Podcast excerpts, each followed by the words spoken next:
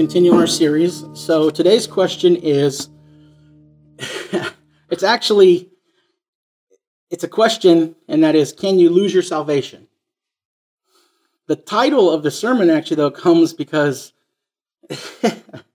every time I've ever known somebody who has read the book of Hebrews, they inevitably end up questioning the security of salvation because of some very tricky readings that are found in Hebrews, particularly Hebrews 6, and most importantly, 4 verses 4 through 6 of Hebrews 6. Difficult. Very difficult because it's a mentality thing. It's one of these, when we look back on it from our current mentality and we look at what's being said, it's difficult to understand that in the time and the place, he had a very specific reason for saying the things he said and the way he said them. So the, the title is actually So I've Been Reading Hebrews 6 because I have literally had three or four people come up to me and go, Okay, so I've been reading Hebrews. And I'm like, Okay, I know. Go ahead. I've been reading the sixth chapter. And I'm like, Uh huh. Go ahead. I'm a little concerned about this losing your salvation thing. I'm like, all right, let's go over it. So that's what we're going to do today. So we're going to go over this. And the reason why is because there were still pervasive, I'm, I'm going to telegraph it. Can't lose your salvation. Cannot happen. But there are still denominations and there are ideas and people who will claim you can. And you could kind of understand why they would get that concept because you would think that, well, okay, well, you're regenerate. You're a sinner and you're regenerate. You should be different. Yeah, you would hope that would be the case. But people start from different places. Some people were raised in church, and so they got a pretty good head start on things. Some people weren't raised in church, but for various reasons, economic or whatever the case is, they never really went very far down, very far towards the negative path. Other people, they start late in life from a position that is just it's so far down. It's so far down the rabbit hole of sins that they will spend the rest of their life struggling and advancing and achieving. And from the outside, you say, well, they don't look like they've even changed. They barely even changed. They barely have any fruit that I can tell. That's because we're different. Some people are going to struggle their whole Christian walk and it's going to be difficult to look at them and say, oh, yeah, well, you can tell they're saved or what, because it's just going to be difficult. It's not that they're not, it's just they, ha- they started from a different place than us. Or they started, there might be people in this room that are struggling with doubts or, or worries or things that the rest of us don't struggle with. There are people that maybe everybody in this room except one is struggling with all these things. And that one person is thinking to themselves, you know, man, I'm, I'm in a room with a bunch of losers around here. What's wrong with these people? It, it happens. We're different. We start from different places. That's why you can't compare. You can't compare yourself to somebody else because we, we our walk is different. We're all different. I mean, look at all the shades of complexions of people in the world. God loves diversity. He created us different. Every single one of these people out here, no matter what they are, God created them the way they are for a purpose, for a reason, for His glory. They just need to figure that out and figure out how to work for God's glory. God wants us to be us. He wants us to be who He created us to be. He wants the diversity. The thing is, is we have, so therefore, we cannot say this person's saved, that person isn't saved. Just you just have to take it on faith that they're saved, or if they say, "Well, I'm not saved," then they're not. But whatever the case may be, the issue that we're going to have here is that there are people who fall away. There are people who fall away. We've all seen them. There'll be somebody, you started going to church and they just seem like the greatest Christian. They're working, they're doing their stuff, they're living their life, and then all of a sudden, Something happens and they leave the church. And they don't even necessarily have to go crazy, but sometimes they go in a direction that you're like, holy cow.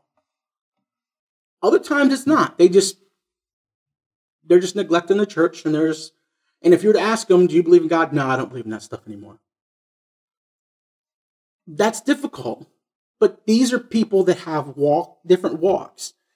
Whether the person really doesn't believe, or they've been hurt and they're just saying they don't believe, or they're struggling and they're fighting. Most people believe in God. It's just that they're angry with God. And so, you know, as a personal, from my own personal story, I sat there on the ground and I screaming at God.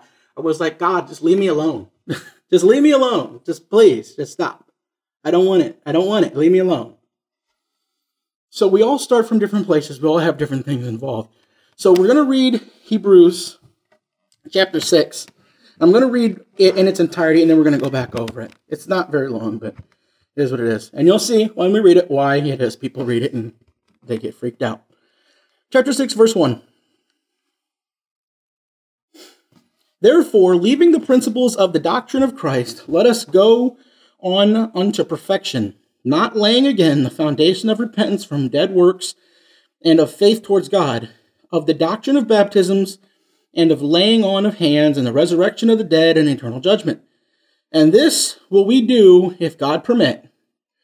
For it is impossible for those who were once enlightened and have tasted of the heavenly gifts and were made partakers of the Holy Ghost and have tasted the good word of God and the powers of the word, world to come, if they shall fall away, to renew them again unto repentance seeing they crucify to themselves the Son of God afresh, and put him to an open shame.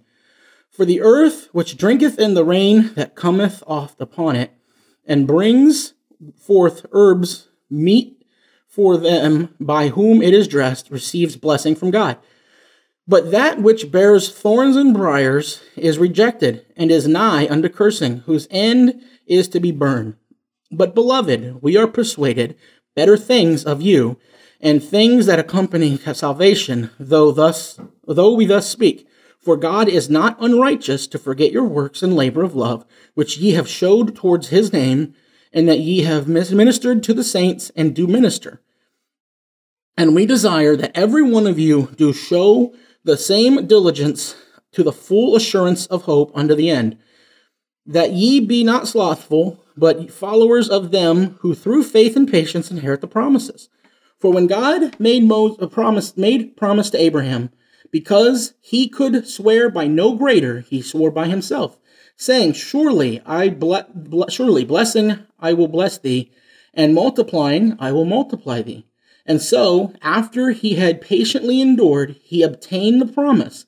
For man, men verily swear by the greater, and an oath for confirmation is to them an end of all strife wherein God, willing more abundantly to show unto the heirs of the promise the immutability, which means unchangeableness, of his counsel, confirmed it by an oath, that by two immutable things, in which it was impossible for God to lie, we might have a strong consolation who have fled for refuge to lay hold upon the hope set before us, which hope we have as an anchor of the soul, both sure and steadfast, and which entereth into that within the veil, where the forerunner is for us entered, even Jesus, made an high priest forever after the order of Melchizedek.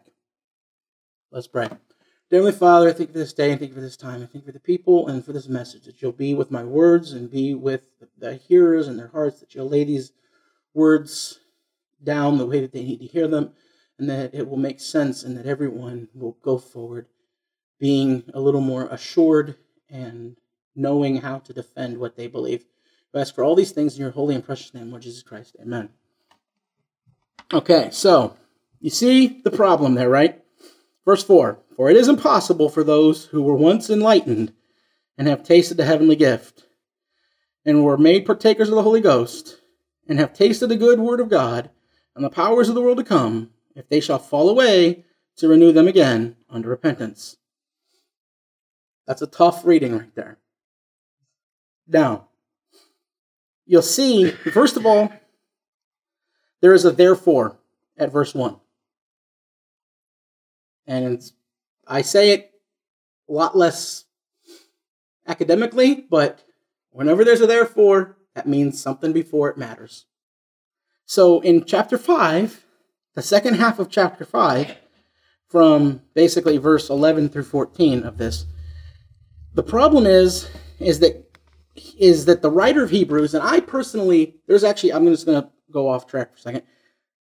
There's an argument among scholars about who wrote Hebrews because the writing, the actual written words, are written in a very classic Greek that's very refined, like very refined, that is only two other books in the Bible have that form of Greek Luke, the book of the Gospel of Luke, and the Acts of the Apostles, both written by Luke, the physician.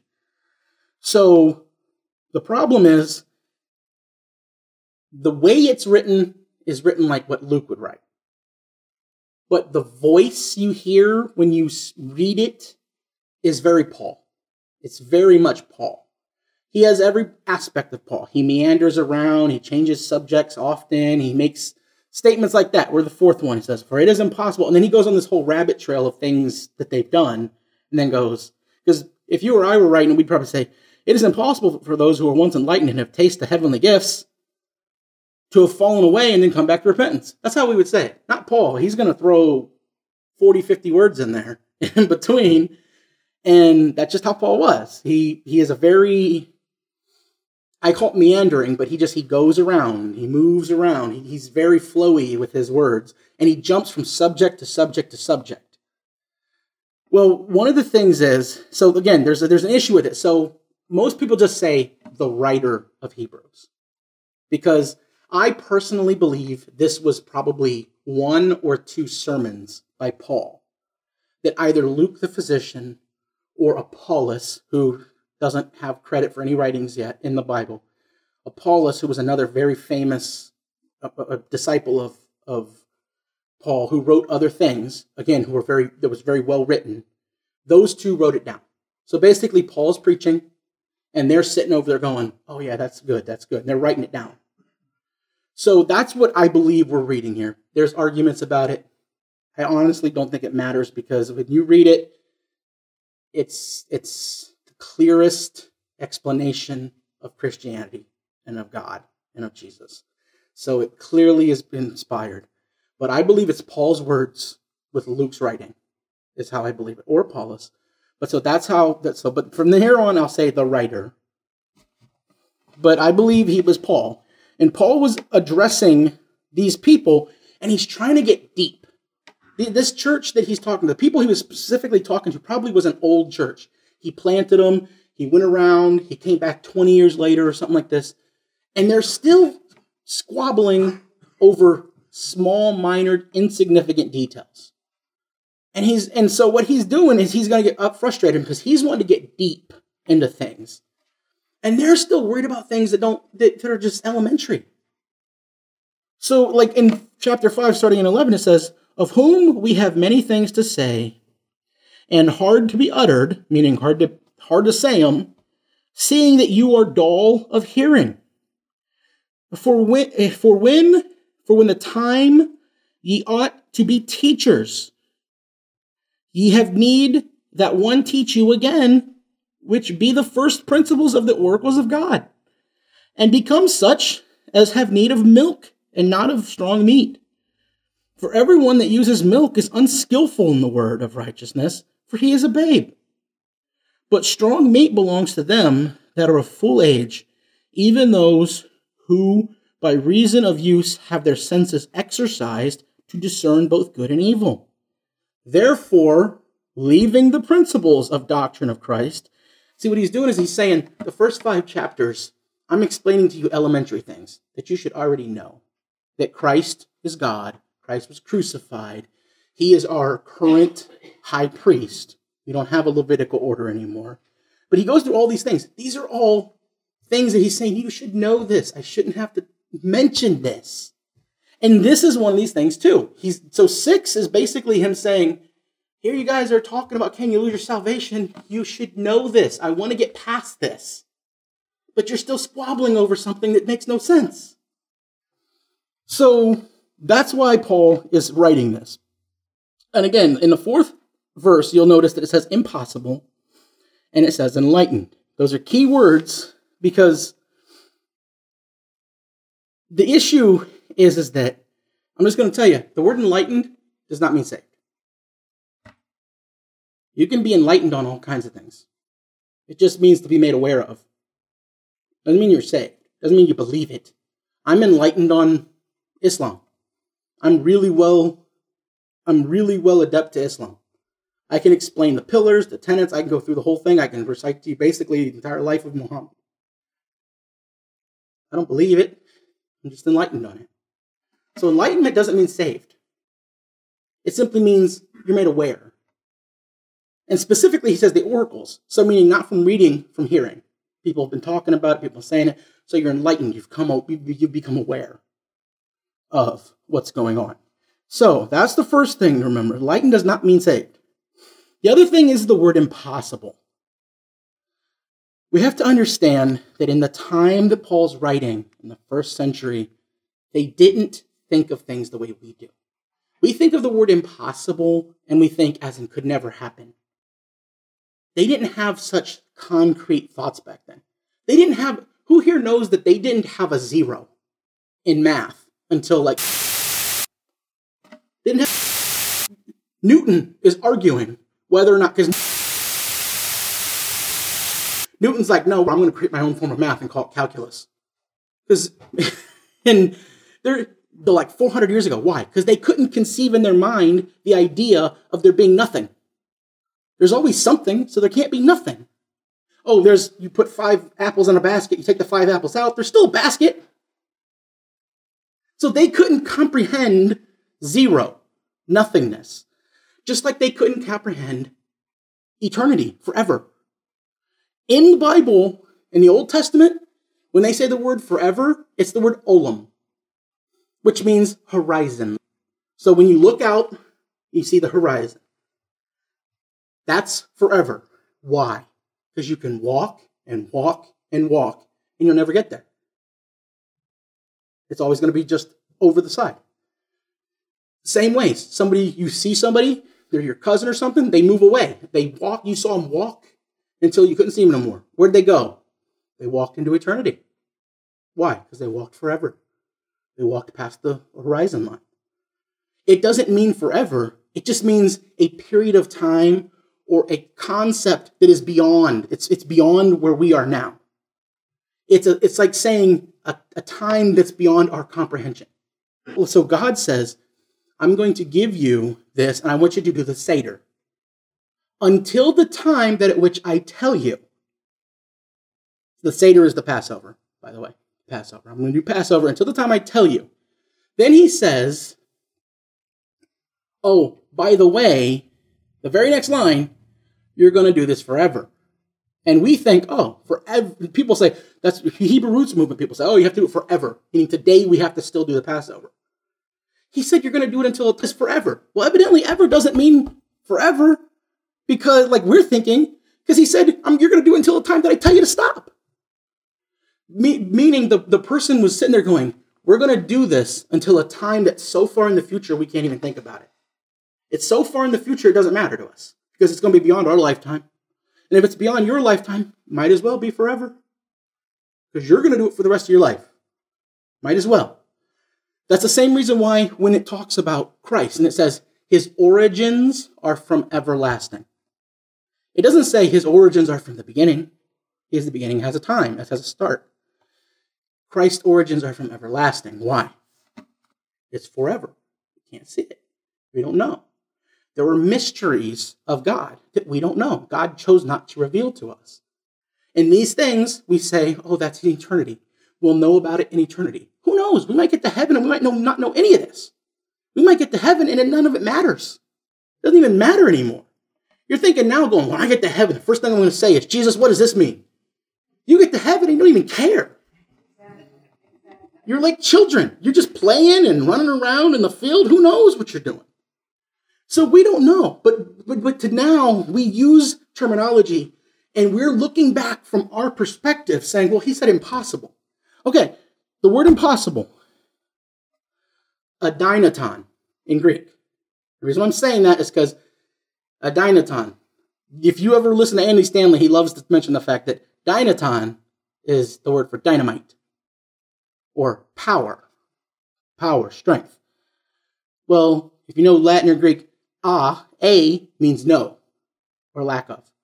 So it's lack of power or lack of strength, lack of ability.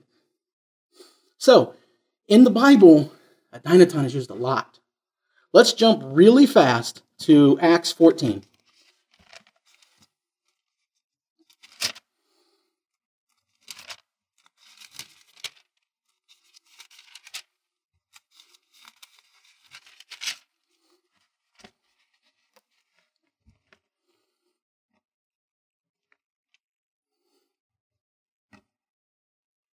Okay. Acts 14 and verse 8 says, And there sat a certain man at Lystra, impotent in his feet, being crippled from his mother's womb, who never had walked. Both impotent and crippled are adynaton. Impossible, crippled, impotent all the same word. The concept is in Greek, they have a word that is very, they'll do this all the time. It's kind of in between meanings for us, for English. We think, does it mean yes or no? Well, it kind of means both. It kind of means maybe. So they have a word that can mean multiple things. We do it the same way. We, when you speak Spanish, who here speaks Spanish? Do you know what tiempo means? Tiempo means time but it also means temperature. It's all about this the word the sentences around it. It's all about the context. Words can mean different things. We have the word may. You say, may I go there? But then we also say, that may happen. You're, you're using the word different ways in different sentences. One's a permission, one's saying I might. Because thing is, you're saying I may go there. You could also say I might go there might, may, but then at the same time you're saying, may I go there? That's the same thing as asking, can I go there? Two different ways to use the same word. Well, when translating it, the King James translator said we need to make it a little more clear. The purposes, so they use the best words in English available at the time. The best words used in English at the time impotent, crippled, impossible. Not impossible as we think today, as in can't ever happen, impossible as in very difficult, very without power. Meaning his feet, he was, he was crippled in his feet. Yeah, he had no power, no muscles in his feet. So he's impotent. So he's crippled, impossible. Same thing. We're, we're using a 21st century mindset to look at the Bible and saying, okay, yeah, but what did Paul mean when he said it then? What he means is it's very, very difficult. We can do, I can do this all day. I can send you, they used, Dynaton is used, you can use over and over again. Impossible. Not that it can't ever happen, but that it's very difficult. And you can't, maybe you can't see a way that it would happen. You might, you say, well, I don't see a way that that could possibly happen. Not that it can't, it's just that it's very, it would be difficult if it did. Say, ah, well, that's impossible. So, you see the words, it's all about understanding the words. So he's saying it's impossible, it's very difficult once somebody is enlightened. Enlightened doesn't mean saved, it just means to know about. Same thing, partaker. What does partaker mean? Just partaker. Other words translated from partaker partners, follow, fellows, associates, companions, a sharer. When it says a sharer of the crop, same word, same meaning. Someone who shares in something. So now let's read this. Let's read it again. Starting in 4. For it is impossible for those who were once enlightened and have tasted, tasted of the heavenly gift and were made partakers of the Holy Spirit and have tasted the good word of God and the powers of the world to come, if they shall fall away, to renew them again under repentance, seeing they crucify to themselves the Lord, the Son of God, afresh, and put him to open shame. They partake of, they're involved. We've all seen people come into the church and they, they're working alongside you. They're doing things. Heck, they don't even have to be beside. I'll just use this. Who here, everybody knows who Howard Stern is, correct? Howard Stern, the, the, the radio guy. I'm not God. I'm not saying he's not saved. I'm just saying, if you put a gun to my head and said, tell me if he's saved or not, I would say, in my opinion, probably not.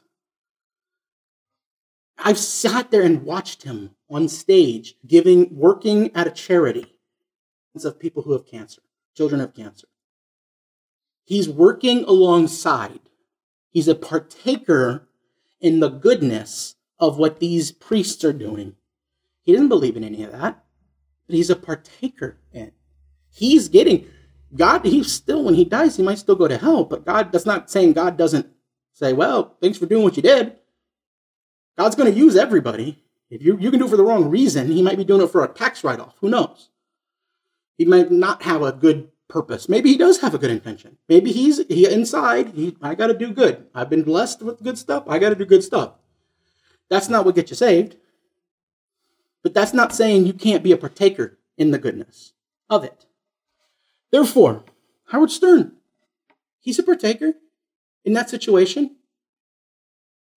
So, and, and I'm, I'm going to use a really, uh, the best example I can give is John Wesley, who created the Methodists that we have today. He was a he was an Anglican priest. He started preaching when he was in his teens. He came to America on a mission when he was 34 years of age uh, to, to, to try and convert the Native Americans to be Christians. And he failed miserably at it. But he did this.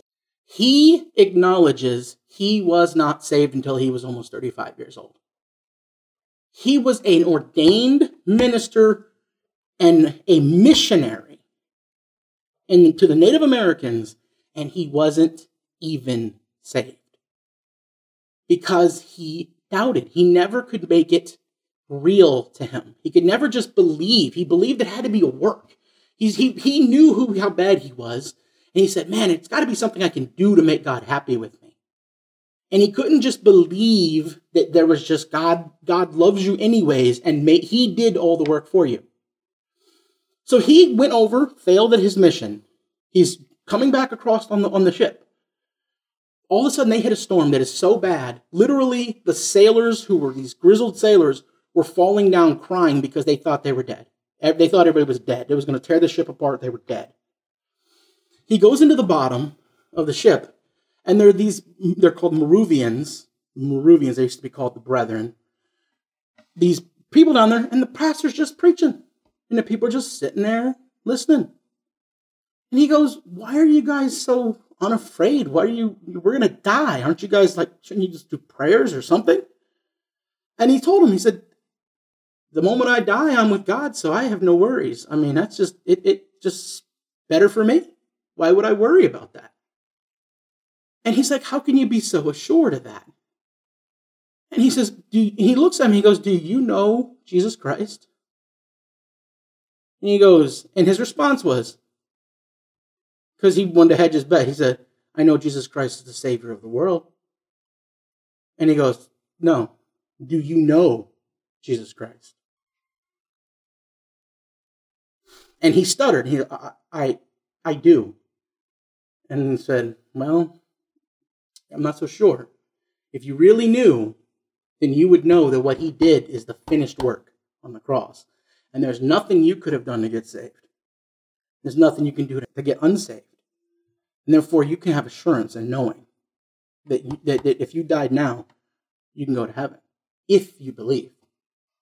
If you believe. That's it. If you believe. he went back to his room. He later wrote in his diary I went to America to convert the Indians, but oh, who shall convert me? What is he that shall deliver me from this evil heart of unbelief? That's a 14 year missionary preacher, priest saying that. Because he doubted, he didn't believe, he didn't have assurance. We all get saved differently. See, John Wesley went on and later on, after a meeting with George Whitefield, got saved. George Whitefield, he, Whitefield, why are you so happy? And Whitefield said, Because I'm saved, man. And he realized for the first time, there's nothing you can do to get yourself saved. There's nothing you can do to get yourself unsaved. It's you, God says, the Father has given me these people, and there's no one who can pluck them out of my hand. Nobody, not even you. And the point is, once you've tasted, once you've been a part of this, you don't want to be taken out of the hands. So you wouldn't take yourself out of Christ's hands. See, the concept that you have uh, in several of these churches is they'll say, well, yeah, but if you want to give up your salvation, you can give up your salvation. If you want to give up your salvation, you were never saved to begin with. You were like John Wesley, who couldn't quite believe, but he couldn't bring himself to admit that he didn't believe. And so he was just playing along. He was just playing the game, playing along, doing what sounded right. The thing is, if we read this, the key to the first half of this is the second half of the chapter. That's why you need to read things in context, because the second half of the chapter is explaining it. Plus the fact that we've seen before, or the writer of Hebrews, when he says he's chastising these people, saying, "Why are you even worried about this? Why is this even a concept? Sh- this should not be a concept. People get saved differently. Some people walk into a church having never been in church in their entire life. They hear a message and bam, they just believe it. Next thing you know, they're changing their life. Their things are going. Other people, myself included, you hear it over and over and over again, and you struggle with it. You fight with it. You say, the problem is, is why would God love me? There's nothing to love. Why would he care? There's got to be something I can do to make myself better to do this. And God's going, no, it was done. It's taken care of. It was all accomplished. There's nothing you can do about it. And once you've truly tasted and believed, you wouldn't give it up. So if you have come along with the church, come along with Christians, and partaken of some of the glories of God, but then you fall away, the problem is it's very difficult to get you back. And I can acknowledge that because I fell away and it was painful to come back. I did not want to come back. Like I said, I sat there crying in tears, telling God, leave me alone. Just leave me alone. I don't want it. Just leave me alone. And it was painful to come back, to, to tuck my tail between my legs and come back into a church building. And was painful for me. Because I'm one of these people that I pretended. I played along. I knew all the words. I said all the right things. Everybody would have thought you were saved, but I wasn't. I wasn't. You were saved in an instant and regenerated over time if you believe. If you believe in God, you believe in Christ, you believe in the finished work on the cross, his death, burial, and resurrection, you are saved in an instant. But it will take time for the rejuvenation, for you to change. And some people don't have that much time left. Some people, from where they're starting to where their ending point is, they're not going to have enough time to change all the stuff. That's why it's not on us to make those kinds of decisions. Oh, they don't look Christian enough, or they're not acting Christian enough. Not for you to say. We start at different points, we live at different points, we die at different points. God is the one who judges, God's the only one that matters. We are here to try and enlighten the world, but we can take salvation as being assured. It's there's no nothing to it. I you know what? I wish at this point, six, seven years ago, I didn't want anything to do with God. At this point, I wish they were taking us out and putting us on crosses. I wish somebody would come in here and persecute us the way we act like we're persecuted in America. We're not persecuted in America like they claim we are. Over in, in, in Syria, they strung somebody up by, by their arms over top of their head from a bulldozer and let them die slowly over there in the sun from exposure. We're not having to face those things. Like I said, it would be easier to die for God than it is to live for God. Many people say, Oh, I wish I could die for God. Yeah, because it's so much harder to live for God than to die for God. But that's because we've tasted and we've seen. And you know what? Get closer to God. To get a chance to get closer to God, I'd die for that. The thing is, is we have to live for God. We have to live for God. And you have to endure this life. If somebody is not willing to endure, that means they probably never made it real. They never really believed. Now we have to make a discernment. Some people are hurt. Some people come in the church and the church treats them poorly. The church says people in the church say things. They don't want to include them for various reasons. They there's different things that will happen that they are hurt. They're not in the church because they have a hurt. That doesn't mean they don't believe. Again, this is where we're not God. We can't just say just because someone left that they're not saved. That's why here it's difficult for them to come back. Can't say they're not saved, but it's difficult. It's very difficult. If you were in it and you left, it's difficult to get back. So, again, we're going to read this and we're going to, to pay attention to the fact that, yes, enduring is important, but that's because some people are not saved right away. Takes time. So, we're going to start in 4 again and we're going to read through 12.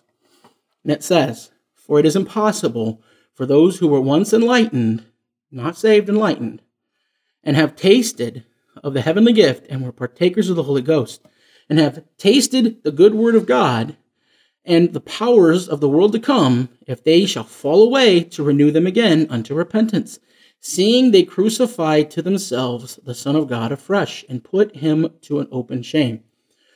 For the earth which drinks in the water that comes upon it, and brings forth herbs, meat for them by whom it is dressed receives the blessing from God.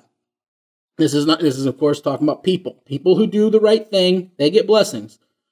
Whether they're saved or not, they'll get blessings. 8. But that which beareth thorns and briars is rejected, and is nigh, which means close, into cursing, whose end is to be burned. The thing is, is if you're doing it for the wrong reason, it'll come out eventually.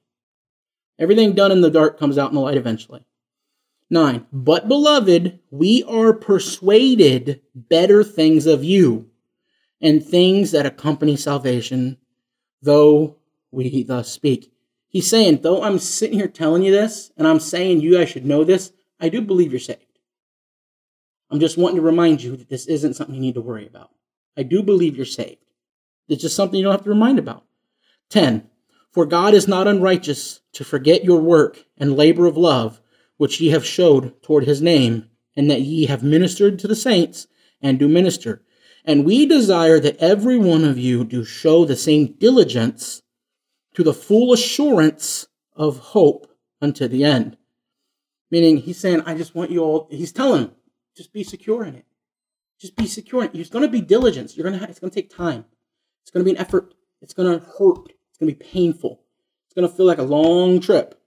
But, but be have hope in the endurance. 13 says, and again, this is saying God is not, God doesn't lie.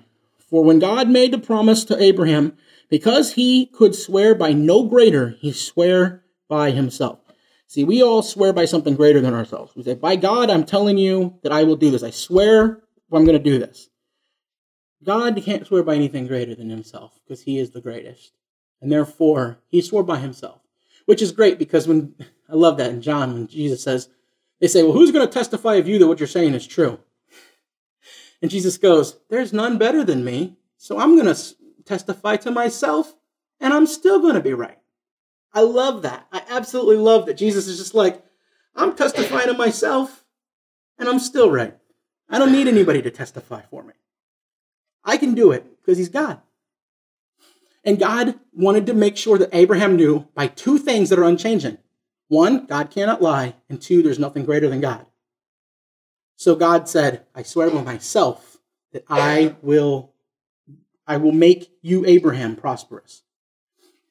So we continue on, and it says in 15, it says 14, it says, saying, Surely blessing I will bless thee, and multiplying I will multiply thee. And so, after he had patiently endured, he had tamed the promise. The concept of this, though, is that Abraham did not have a great nation in his time. It took hundreds of years after his death before they had a great nation. So when it says Abraham got this, Abraham didn't get to actually physically see it, but he received the promise, though he was in heaven. He received the promise. So sometimes you're going to do something and you're going to endure for a lifetime and you're going to pass on, and it's not going to be until your children that God is faithful and fulfills his promise and does what he does for you. So just because you don't experience it doesn't mean your children won't experience it for you. So it is important that you endure, that you continue, even at the end of your life, you don't get bitter and be angry and be frustrated. Be happy. You have assurance of salvation. Put a good, have, be a good model for your children and your grandchildren. That they don't say, oh, grandma got bitter and angry when she was older. No, grandma was loving and had assurance of Christ when she got older. That's what you want. You want to be a good positive. That way, the promises that God gives, they may not come to you in your lifetime, but generations down the line, they will know to expect that God is a good God, a giver of good gifts, and he does not lie. We're going to continue with 16. It says, For men verily swear by the greater, and an oath for confirmation is to them an end of all strife. Meaning, when somebody greater than you says, Yeah, I heard it, stop arguing. Wherein God, willing more abundantly to show unto the heirs of the promise the immutability, which means unchangeability, of his counsel, confirmed it by an oath, that by two immutable things, in which it was impossible for God to lie, we might have a strong consolation who have fled for refuge to lay hold upon the hope set before us, which hope we have as an anchor of the soul both sure and steadfast, and which enters into enters into that within the veil. Meaning we can be assured, our souls can anchor our souls to the promise that God said, once you're saved, you're saved forever. Nothing is going to change, nothing's going to stop, nothing's going to pluck you out of the hands of God. You can rest in assurance that God is unchanging and that salvation is steadfast and forever. And so live life, do the best you can, and don't worry about it because as long as you believe, you're saved. As long as you believe, there's an eternity. You just have to believe. And please, don't use anything I said here to club somebody over the head with and say, well, I don't think you're saved because the way you're living. Because that's not for us. That's for God alone all, it is for us to be unchanging and unwavering in our respect, admiration, and endurance for the purpose of God and for the purpose of the cross. If we continue steadfast, great things will be accomplished by our lives. But we need to endure. We need to stay positive. We need to keep it till the end. As far as today for prayer. Dear Heavenly Father, I thank you for just that you are unchangeable and that you are good and that you will be there for us until the end. I just, it is so amazing that it's nothing we can do to get saved because we couldn't do it. There's nothing we can do to be unsaved because if there was, we'd do it. God, just be with these people watch them, watch them as they go out, keep them safe, just be on their hearts. If there's anyone out there that they would meet, may this have sunk in that they can use something to assure someone else of their salvation. We all should be completely at peace with the fact that we are saved because you completed it. It's done. May that work deeply within us. May that work on our souls. May that keep us tender towards the people around us. And may we be a brilliant light for you in this dark world. We ask for all these things in your holy and precious name, Lord Jesus Christ. Amen. I'm going to read, we're not going to do closing song, but I'm going to read my favorite hymn. Well, second favorite hymn to you just because this is the purpose. This is the third verse of it is essentially what this is saying here. It's called Come Ye Sinners Poor and Needy.